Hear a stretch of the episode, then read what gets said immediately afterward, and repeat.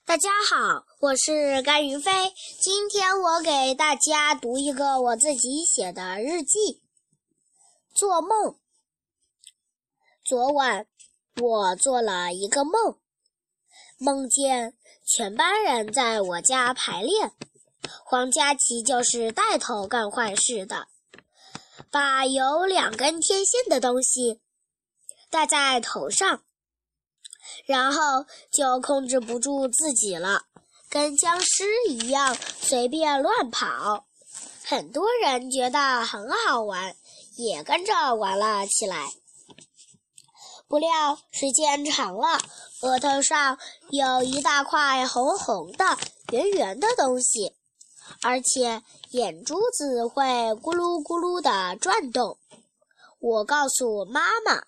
妈妈把他们的衣服在全小区晾了起来，只剩下我们聪明的四个：我、孟玄宇、张一伟和陶雨欣。不知道什么时候陶雨欣变得这么聪明，我真为他感到骄傲。我突然被惊醒了，原来是一场梦。